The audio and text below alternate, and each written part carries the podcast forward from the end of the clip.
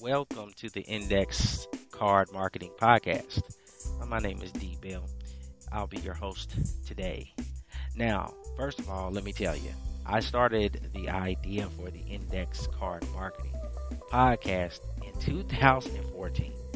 It is now March the 10th. I'm sorry, May, excuse me, May the 10th, 2017.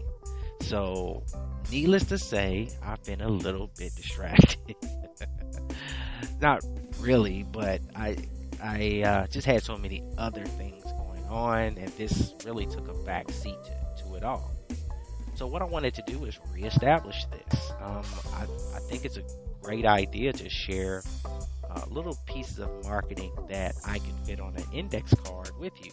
Now that might be a, a strategy, it might be a tip, might be an experience, it could be a, little bit of education, a stat or a few stats, um, something of value that can help you in your marketing.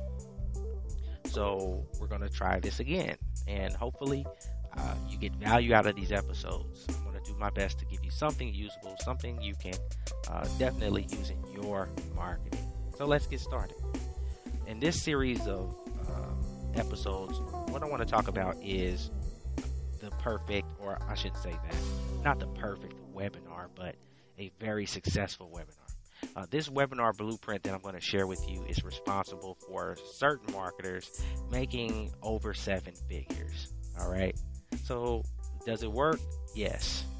It's a matter of you putting it to action in your webinars. If you've never done a webinar before, you want to listen to all these episodes about the uh, million dollar webinar. Of course, that's not an income claim. It's just a matter of the results that uh, certain marketers have gotten with this blueprint.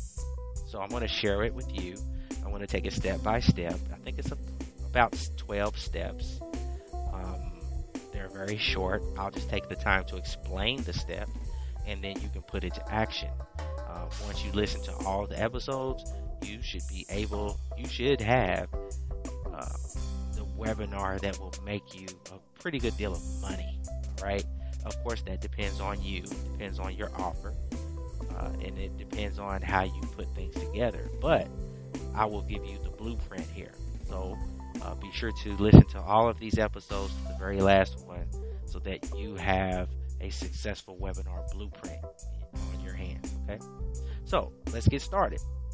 The very first thing, the very first step in this successful webinar blueprint is before you even before you even introduce yourself. Now, sometimes you might have a host who introduces you, which is fine.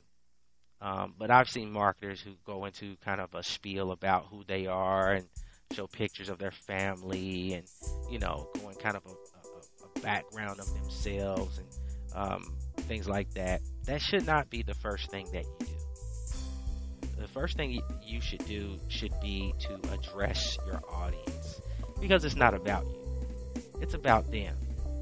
So, the question that you need to ask, or I'm sure you should answer, not ask, but answer right away, right off the bat, is this Is this for me?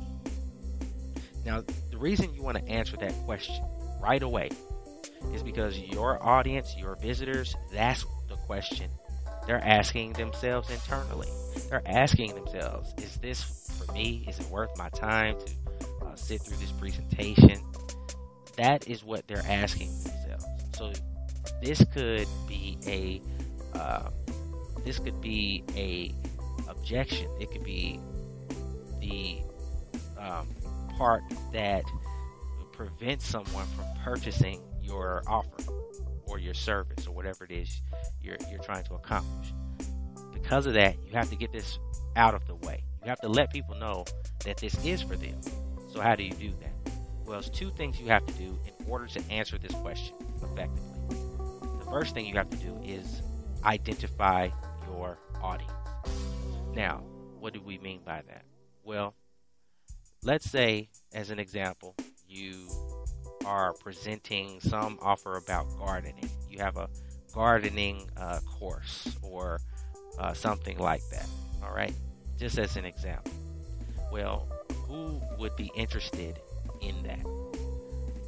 So perhaps the people interested in that um, are people who have joined uh, Facebook gardening groups. Maybe it's the person who's purchased gardening magazines.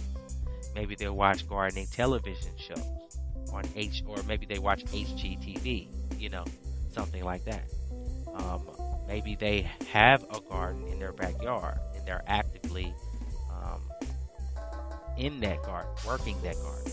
See, so these are some of the things you might mention right away.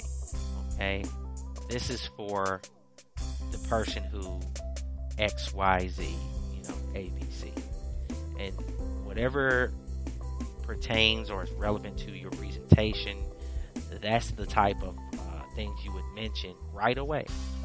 And doing so allows the people who are a part of that group to really tune in. They lock in now because they're like, "Hey, that's me. I'm I you know I watch HGTV. I have a garden. You know, I buy garden magazines, or I'm a part of a Facebook gardening. You know, whatever it is that you're saying about your um, you know your product or service or, or, or about this group that it pertains to, you want them to uh, feel a part of the presentation, like before they even know what it is that it is for them. Okay, and this brings them right into the sales process. Now, the second thing you want to do is you want to um, you want to provide the benefit right away. Perhaps we can explain that in the form of an illustration. Nobody buys a drill because they want a drill. They buy a drill because they want a hole. Does that make sense? So, in other words, if you went to the store and you bought a drill, you're not buying it because it's pretty. You're not buying it because it's neat. You're buying it because of what it can do. It can put holes in the wall or in the wood or whatever it is. Now, what type of drill you buy, the brand, that that's different, right? Um, you know, there are high end drills and there are low end drills. You know, me myself, I like Milwaukee drills because uh, I've been using those for years, and I think they're the best drill on the market, in my opinion. Milwaukee Impact drill, I can go through anything: concrete, steel, wood, drywall, of course, whatever. See, I would get that any day over a Black and Decker. I would, me personally, I would never buy a Black and Decker. That's just me. So that has to do with, you know, the level of uh, service, the, the the quality, I should say, that that is perceived. Okay, so the point the point being is that the benefit that it will give your audience, you need to articulate. You need to make sure they understand what the benefit is. It's not the drill, it's the hole. Okay? So it's not the thing that you're offering, it is what that thing that you're offering does for them. Does that make sense?